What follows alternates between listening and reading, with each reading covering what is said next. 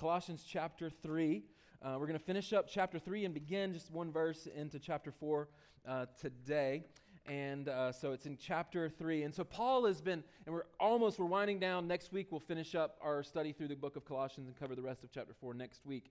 Um, but today, just Paul, I want you to see Paul's line of thinking as he's been writing uh, this book. And as we looked into it, he sets a high standard. He says, Here is who Christ is. He is supreme. He's above all. He's great. He is preeminent. He is to have first place in our lives.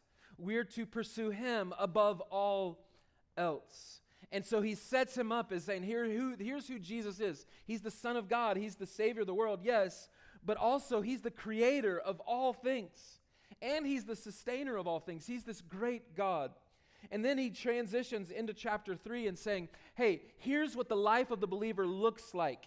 And what he was what we've been saying, one of our main points has been is this be who you are, meaning not like, hey, who I want to be, be be that person. No, as a follower of Jesus in Christ, be these things. Don't do these things to get God to love you, to accept you, to um, to show favor on you. You know, you he's saying, be who you are. Put off sinful desires and put on kindness, holiness, righteousness, um, and be putting these things to death. And then last week we transitioned in looking at what does that look like, this Christian, this followers of Jesus look like in the home as wives and husbands and children interact um, together in the family. We looked at that starting in verse 18. And Paul's line of thinking really continues into the passage we're going to look at today in verse, uh, verse 22. And so this is the shift, though, is, is what I want us to see is this. He's really continuing the conversation of the home. But obviously, as we're going to see in our passage, this is not the case today. Um, and I want us to read this passage and then we're going to talk about it. But look at verse 22. So Paul's continuing this. He talks about fathers do not provoke your children lest they become discouraged. And then verse 22 Bond servants or slaves, obey in everything those who are your earthly masters, not by way of eye service as people pleasers, but with sincerity of heart, fearing the Lord. He says, Whatever you do, work heartily as for the Lord and not for men, knowing that from the Lord you will receive the inheritance as your reward. You are serving the Lord Christ, for the wrongdoer will be paid back for the wrong he has done, and there is no partiality. And then, verse 1 of chapter 4 Masters, treat your bondservants justly and fairly knowing that you also have a master in heaven. Now, I understand as we look at this passage, I mean, it's talking about slaves and how they are to interact with their masters, and how masters are to treat their bond servants. And you go like, what, what, we don't. Uh, slavery was abolished years and years ago, and why? Why do we? Why does this apply? Or people would even say, like, is Paul is Paul condoning um, slavery in this passage. Let me, let, me, let me give you a little bit of what historians estimated at this time. So, Paul writing this in the first century, um, uh, so, you know, we're talking about all the way back about 2,000 years ago when he writes this book. Historians estimated that the Roman Empire consisted of about 60 million slaves at the time. I mean, think how vast that is. The Roman Empire, as it's expanding, what that was estimated to be is about a third to a half of all people in the Roman Empire were slaves to some degree. I mean, so Paul, in writing to this, this was the reality of the day. Countries would overtake another country, and those people would become their slaves. The, the, the culture of the day was slavery was very much uh, normalized in this culture a Roman lawyer, listen to what a Roman lawyer said that it is, he said this, that it is universally accepted that the master possesses the power of life over death uh, for the slave and death for the slave. If a slave ran away, um, it was said that this lawyer continues, he could be killed with no trial, or he would be branded on the forehead with the letter F for, um, uh, in the Greek, for fugitive. I mean, this master had full authority. Without a trial, he could have them killed if they tried to run away. And actually, what we know, the reason this is even addressed in this book is, is, um, is Philemon, which is another, another book in the Bible that was written as well, that was written to Philemon. He was the owner of a slave, and he had a runaway slave. And Paul writes to uh, uh, about Onesimus, this slave who had um, run away, and he was telling him, how to accept him back versus what the Romans would have done is kill him and to, uh, and to brand him as a fugitive. He tells them to accept him as a, notice this, he says it to him this way in Philemon, as a brother in Christ. In Galatians chapter 2, Paul says there's not neither slave nor free, man or woman, Jew or Gentile, but everyone is in Christ. We see that in our passage in verse 11 of chapter 3. Here there is not Greek and Jew, circumcised, uncircumcised, barbarian, Scythian, slave, free, but Christ is all and in all. Now you have to imagine this. Imagine this just for a second. So here the, the church is gathered in Colossae. So you have all these people, they're gathered together, and maybe the, the slaves and the servants are probably hanging out in the back kind of left out a little bit. They're in the back somewhere. And in that area, they start to hear this letter written. And the letter's being written, and they're hearing these things Paul's saying about there's, there's um, you know, put off and put on. And then they maybe hear this phrase in verse 11 of like, hey, there's, there's neither slave nor free, but Christ is all and in all. And maybe that perked their interest for a second. And then here they hear they're addressed. They're in the back. They're maybe sort of paying attention, maybe not. And then all of a sudden, Paul says, bond servants. And they're like, whoa, he's talking directly to me. And then he tells them this phrase He says, Obey in everything those who are your earthly masters, not by way of eye service as people pleasers, but with sincerity of heart, fearing the Lord. And maybe in their heart, they're going like, but do you know how evil and how painful it is to be a, a slave for this person? Like, like, do you know how harshly maybe they treat me? Paul, like, I'm sure they want to receive that with ne- maybe negativity potentially, depending on who was their master. Um, I read uh, also in a commentary, one of the commentaries talking about this, and I wanted to make sure I said this as well. Is um, he said this? I just want to give him the full quote. He says, "The brutal inhumanity of that sinful system." was exacerbated by the fact that it was bound to deep rooted racism. Obviously, that's what we see today, is, is seeing that, that m- most of the slavery that we hear and that we hear about is, is rooted in racism and the idea of taking a race, especially when uh, the British Empire was expanding and the slave trade and all of those things, when they were taking people from Africa and elsewhere and bringing them to be their slaves specifically. And it was very much viewed as they weren't, they were tools, um, they were tools instead of humans. That's how a slave was viewed, as literally a tool to be discarded with if it was of no value anymore. If he had lost his strength, if he had become too weak, just discard it like an old tool. There's no need for it anymore. This is how they viewed people. And we may be so far removed from slavery that we don't get it. But you know what? It is estimated that all over the world there are over 40 million people who live as slaves. And you might be like, really? Still today? Well, I can tell you, I met one, and I think I've told you a little bit about that before, but I remember, and it was a boy. It was this little probably 10, 12 year old boy. And I remember his name was Lily, and I went to, it was in Haiti. I was on a mission trip there, and I was staying in this home. Staying in this home, we didn't really know the person. They just they had a, a nicer house and could accommodate us while we were there working with orphans and trying to identify because we had an orphanage there that we were trying to identify and meet with all these and, and figure out their identity, figure out who they are, to get as much information so that we could get them sponsored uh, and into an orphanage. And we ran across this boy one day. We were walking on the road, and he was carrying this huge, huge plate. And it had all this stuff from the field, all this like fruit and, and different vegetables and stuff from this field. And I, I met this boy along the road, and we started interviewing him and asking him questions, who he was, and got to know him a little bit. I looked at his hands, and his hands were just like, I mean, they were rough and hard. I mean, way harder than mine are currently. I'm like, I got this little cut here, and it hurts a little bit. And I'm like, this guy, his hands his hands were, I mean, he's this boy.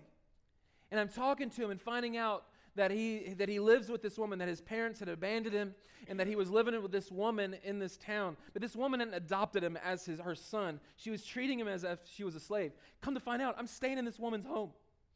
I'm staying in this woman's home. This boy comes and I see him. I'm like, wait, there he is. And he starts serving us. And I was just broken. I'm like, I don't need to be served by you. And I remember I tried to give him his, my pillow. I had this pillow and I found out he didn't have a pillow to sleep with and that kind of stuff.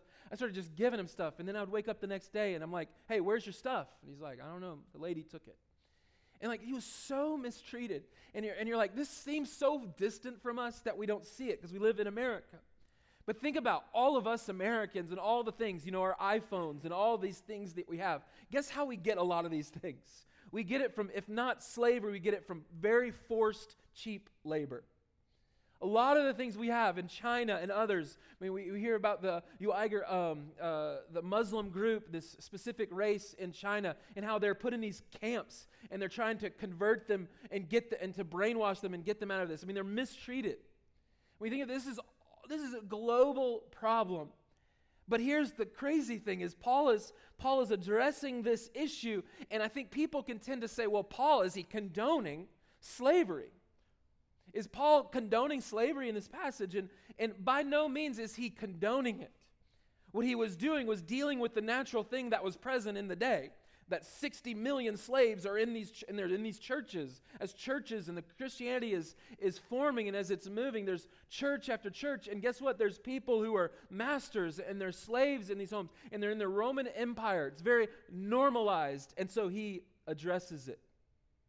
And so for us, it's like, well, what's the application? Obviously, the closest thing for us and it's not really it's in a sense it's not that close but i think we all can agree you're either probably in a, in a workplace either an employee or you're an employer. Or either you're a supervisor maybe you supervise people. Maybe you're not the it's not your business but maybe you have a supervisor type of role where you oversee people and people work for you or under you. Or maybe you work for a company. Maybe you're just an employee of a company this, the principles of this passage and what Paul is teaching directly applies uh, to us in that way. And that's how we're going to look at it today. So if you have some notes here, I just want to walk through this um, kind of quickly, but obviously, I want to state the obvious, but just make sure it's out there. Script, scripture is very clear that mistreatment of people of any kind is ungodly and unacceptable. Whether this is our president that you may d- agree or disagree with, or whether it is a lawmaker who makes a law um, and that we don't like, or those kind of things. Obviously, mistreatment of people of any kind is ungodly and unacceptable. We can disagree with someone, but we don't have to hate them. We can love them just as Christ tells us exactly to do.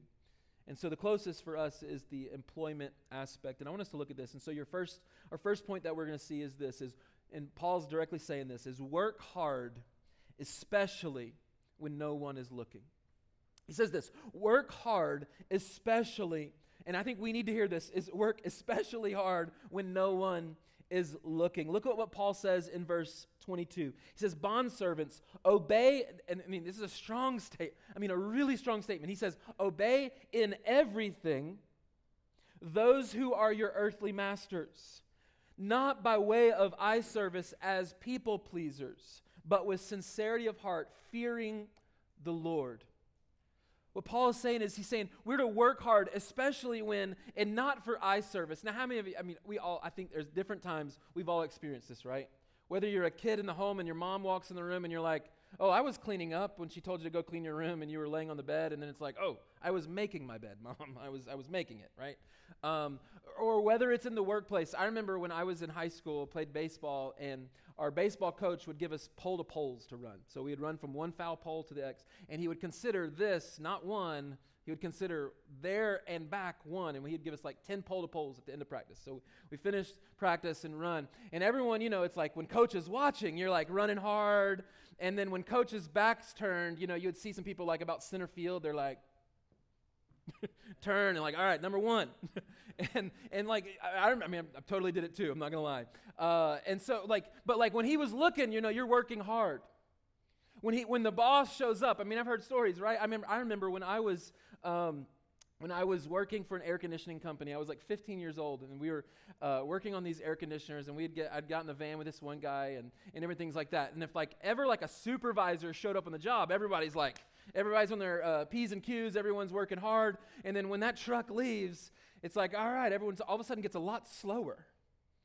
And you're like, this, this is exactly what people do. They want to, in front of the boss or in front of people, they're going to do the right thing, but not necessarily when he's looking. You're only doing good or you're working hard for the, the to, to be pleased by man or to get approval by man or maybe get a promotion. Paul's saying, no, what to the he's saying, and this is what I want you to hear. I want to make sure I get this across. He is directly talking to bondservants and slaves. And I know you might be like, man, I have a terrible boss right? Or I've, I've experienced where frustration of, of a boss who just, he doesn't exemplify godly principles and yet he's so harsh and he never is satisfied with my work. And so you might think, man, I'm so mistreated. Remember, Paul was writing to slaves. They didn't really have a choice. And Paul says, obey in everything your earthly masters. And notice what he continues. He says, not by way of eye service, you know, to be noticed, to be accepted, to be a, a people pleaser, as he says here, but with sincerity, with an enthusiasm, with a drive to do your best. And this is our, our next point is this is we're to work enthusiastically for the Lord and not just to please people. We do this. We're not just to, we don't do this just to please people. We work enthusiastically for the Lord and not just to please people. It's a, there's our tendency for us to want to please people.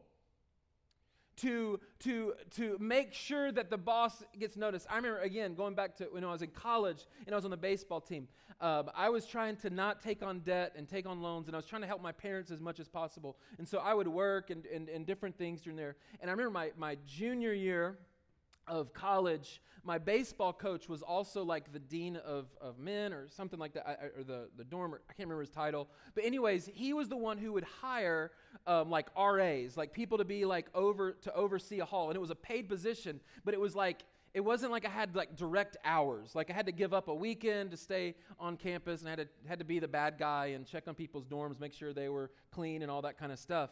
And so I just was always on my, I was on my best behavior in front of that coach because I'm like, I'm trying to win over to hopefully get him to hire me for that position. And so I remember, I mean, I sucked up. I did everything I could to get him to accept me. And thankfully he did. Um, but I, I, I mean, I did it all because I was doing those things, not because I, I mean, I didn't want him to just naturally see, like, hey, look, I stand out above the rest. Hire me. No, I, I was directly knowing what I was doing. I was trying to please him to hopefully get this position. And it is so easy for us to not work for the Lord, but to work for the promotion or to work hard for the wrong reasons. And there's a lot of wrong reasons uh, that we do these things. Um, there's a lot of reasons why we, we go about working the way we do. Uh, one is this, and I want to I want to warn you on this one. Is a couple kind of takeaways from this section here. Is this is don't expect material blessing. Don't, ex- don't expect material blessing. Because here's, here's what happens is this you can work hard and work enthusiastically for the Lord and not just to please people, but here's what you can do is you can also work expecting God to bless you. Is like, God, I mean, I'm working hard. Why am I not getting the raise? Why am I not getting the promotion? Why am I not having the life like my neighbor has or my, uh, another coworker? And it's so easy for us to expect you know one of the words that Paul uses a lot in his, in his writings? He uses the word thankful, gratitude. He says, he's reminding the churches always, like, be thankful, be, um, be grateful for what you do have. Because here's our tendency and our heart is to expect. And usually there's that tendency to expect more. And because you're working hard and doing your best for the Lord, you, you, your boss may notice and he may not. You know, one of the hardest things to do, right? If you've probably experienced this at some point, maybe uh, in your life, is when the person you know that cuts corners, the one who is doing the work to please the boss, but when the boss is gone, is lazy or will make fun of or comment negatively on the boss. And then what happens? He gets the promotion or she gets the promotion. And you're like, I'm doing the right thing. I mean, I remember I've experienced that just not too long ago, really, just several years ago. I remember thinking, like, man, I, I'm trying to do the right thing. I'm, I'm, I'm accurate with my numbers. I'm accurate with what things that I'm doing. I'm being trying to be honest with my time and how I spend my time and all those things. But then yet I know of another person who's not honest with their time, who cuts corners, and yet they get the limelight. They get the praise from the boss. I think we've all can kind of experience that. And here's the thing is just because you do these things, just because you are honest, just because you're doing the right thing and you're obeying in everything, don't expect material blessing. And here's the, I think another takeaway on this aspect of working enthusiastically is this is avoid, but here's the other the other piece is this. Avoid becoming a workaholic. Avoid becoming a workaholic.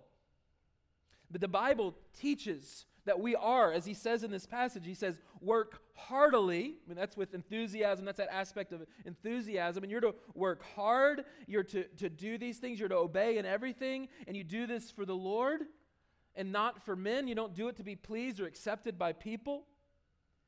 But here's the, here's the, here's the, you get, there's a balance in everything, right? There's a tendency to, to be lazy in our work, or there's the tendency to overwork. And, there, and there's got to be a shut off sometimes, right? And, it's, and it is, I get it, it is difficult sometimes. But the Bible also teaches rest and also teaches what are the more important things. And here's a couple, it's not in your notes, but here's a couple things on this is, is in ways to check kind of thing. Check your heart. For instance, are you working hard uh, to only please people? Are you working hard because you, you have that, it's like a sense of worth? Right? A self worth. You want to be praised by a boss, or you want your spouse or someone else or a friend to notice, man, I'm a hard worker. And so you can, you can check your heart on this. Am I working hard only to please people? Another is this Am I working hard uh, to have more things? Am I just working hard so I can have more stuff? Materialism. Again, check your heart. Look at your heart. Is, am I, is the reason I'm working so hard is just so I can have more things or to keep up with the Joneses? And another one I think is this, and this is a point I just want to belabor just for a second is this. Are you only working for the weekends? It's like you just work because it's like I'm supposed to work. I got to work. And so uh, I'm like, I'm just going to work through this job to get, I can't wait to get to the weekend. Can't get to wait to get to the weekend. Can't wait to get to the weekend. Can I just say one quick note on this? Scripture tells us very clearly in Genesis God created man to work and it was before the fall, before sin came in the world, God created work. God has given you work. If you've ever talked to someone who, because of maybe an injury or uh, because of something that happened, or even in retirement, like, yes, they might enjoy their retirement, but they, they miss that work aspect, that drive, because that's natural. It's natural to have a work ethic. It's, we're not meant to be lazy and just to sit around. God gives us these drives, He's given us work, and we're to do it not just to just, hey, I'm just paying the bills and helping us maybe every once in a while have a good, a good getaway on the weekend. No, He's given us work to do. It's a drive, it's something. And, and here's the question is how can you use what God has given you, the talent, the ability, the work, the place, the environment, how can you use that for His glory? How can you work hard and be a witness in the community and in the people that you work with? I think even on this point of be- over, uh, avoid becoming a workaholic, even goes back to the Gospels with Mary and Martha. It's interesting how in that story of Mary and Martha, Martha was so stressed out about having everything work. She's working, she's working hard, getting the home just right because Jesus is coming over to their house to visit, and she's working really hard. And Mary is just sitting at Jesus' feet, worshiping him, learning from him. And then what does Jesus say to this issue? Because because uh, Martha gets upset, and she's like, Jesus, can you tell Mary to come and help me in the kitchen, basically? And he tells her, and he ultimately tells her, Martha, Martha, you're worried about and anxious about all these things, but Mary has chosen the greater. He, she chose worship of Jesus. Now, obviously, is there a season where we work? Absolutely. Like in our, in our culture, most people work about five days a, a week, about 40 hours or so. But yes, but still, we're also created for rest, for worship. And we even, you can use your work as worship. You work heartily as unto the Lord and not for men. We do it to worship our God. And then the, another point, our final point is this as a follower of Jesus, seek to be the best employee. Seek to be the best. Sadly, this isn't the case.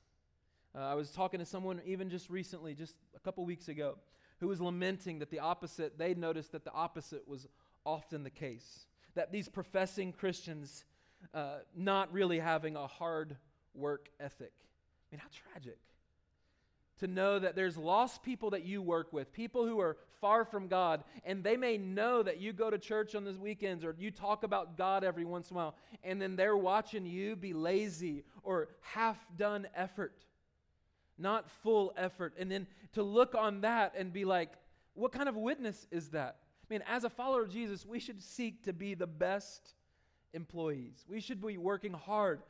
As for the Lord, we have to be careful, our heart, and all those things that we're talking about, but we do it with a heart attitude that's directed towards God. Here's the point you're working for the Lord. Notice that's the motivation. He says it right here. He says, As for the Lord and not for men. Verse 24, knowing that from the Lord you will receive the inheritance as your reward. Can I just stop there for a second, too? Because in our, in our culture, we hear about inheritance, we hear those kind of things. But can you imagine? Who's the context? Here they are, the slaves are sitting in the back, maybe. They're kind of maybe goofing off, or maybe they're sitting there listening, and the, and the letters being written from Paul to the church, and Paul's writing, and he says these words. You're, and they're like, okay, I got to obey my master in everything. I'm not, I'm not got to do this with eye service. Even when he's not looking, I got to work hard in all these things, and whatever you do, work hardly as for the Lord and not for men. But then he says these words, and these are slaves in the audience who have no inheritance. They get nothing. They have absolutely nothing. And then here Paul says these words knowing that from the Lord you will receive the inheritance as your reward. They're like, I can receive an inheritance. I just, I, I, pictured that this week as I was studying and reading this passage, was like, here are these slaves sitting in this audience, hearing this, and they're like, I mean, they're only ever told, you're nothing, you're worthless. You're just, as I think it was Aristotle who said, like, you're just a tool. And here he says, no. You're an actual person, valued and noticed by God. And God has an inheritance for you. You see, we do these things because here's what he says, and notice this right here. You are serving the Lord Christ. So, whether you feel like you're pushing papers, digging ditches, working at a school teaching kids, or whether you're at home as a as a, a, homemaker working with children who are snotty nosed and constantly complaining and wondering when their sandwich is coming and all those kind of things. Notice this when you're feeding your children, whether you're answering the phones all day or whether you're working with your hands, here's what he's saying you are serving the Lord Christ. As a follower of Jesus, we should seek to be the best employees because we're seeking to serve the Lord. Serve the Lord in your work. Put Him first. So, as you go to serve that patient, so whether you're working at, at, a, at, a, hospital or whether you're teaching kids or whether you're working with accountants, which seems like it's half the room, you know, and you're, and you're doing another audit or whatever, you're, you're serving the Lord in this. So, you're going to give your best effort. You, again, you're not doing this to be accepted by God so that God will show favor and He's going to bless you. No, you do it because you love Christ and he says, I'm, I'm going to do what he says. I'm going to do all these things. And then just one quick note I want to I want to point on this as well, and this is the, the other point I have here is this is from the employer standpoint, or if you're a supervisor of people, if you oversee people, if you deal with people under you, whether it's uh, low level management or high level management, whatever that is, here's what Paul says, and he's talking to masters specifically, but again, I think the application works in the, empl- in the employment uh, realm is this. He says, Masters, Treat your bond servants justly and fairly. So again, the, the bond servants are sitting in, in the church service. They hear this and they're going like, wait, I got to do all that. And then all of a sudden, Paul says, masters. And those people in the front row, maybe, or whatever, and they're like, wait, what? What did you just say? Masters, treat your bond servants justly and fairly. Knowing what? Knowing that you also have a master you have an ESV Bible or something there, it's in all caps there. It's talking about Jesus, Master in heaven. You see, seek, if you're an employer, seek and you oversee people, seek to be just and fair with those you oversee. Be just, be fair, be known to be a hard worker. May they see that in you, that you are a hard worker, that you're not just delegating everything so that you can be lazy, uh, so that you can just sit back. You know, you're like, I've, I've, I've put my effort in to now be in this position. Now you're going to work hard like I used to. No, you set the tone, but also be just and be fair. Don't be known as a miser, someone who's not going to uh, who's to withhold things or like is going to mistreat someone or just constantly give them menial task and just expect uh, all these things from them. Like yes, we expect and we work hard. Things got to get done, but be just and fair. But as a follower of Jesus, we should not be just so focused on the bottom line that we mistreat people and use them for our own benefit. I mean, seek to be fair and just and be patient and gracious. But ultimately, and I want to ground this chapter back in verse 17, I want you to look at it one more time. He says this Whatever you do, verse 17, chapter 3, whatever you do in word or deed, do everything in the name of Jesus, of the Lord Jesus, giving thanks. There's that thanksgiving again. Giving thanks to God the Father through him. Listen, whatever you do, wherever you fit on the on the totem pole of the workplace, or whether whether you're in the home as a homemaker, whether it's with wives and submitting to your own husbands, or husbands loving your wives, or children obeying your parents, or even here as bondservants obeying in everything those who are your earthly masters, or masters treating your bondservants justly and fairly. Whatever you do and wherever God has placed you, you do that with everything. You do it all in the name of Christ. It is for His name's sake that you live. Listen, work hard. Put the effort in. Do that. Don't just live for the weekends. Don't just live to have and accumulate wealth just so that you can have wealth, or maybe even just to pass it down. Like, how has God given you the talents and the abilities and the things that you have to use that for His glory, to make His name known? How can you do that? Maybe God has blessed you in a way that you can give and contribute in a way that maybe others can't. Or maybe God has given you a heart for children, like we were talking about earlier with foster care or um, as a, an, an adoption. But maybe you're like, man, I don't, there's no way. I don't have the patience. I don't have the ability to do that. But maybe you have the financial means to help someone else to do that. Or maybe there's a way that you can take in for a season, or you can support and help and bring help to families who are struggling. God gives us all these things, and we're to do all these things. Whatever you do, in word or deed, do it everything in the name of the Lord Jesus Christ.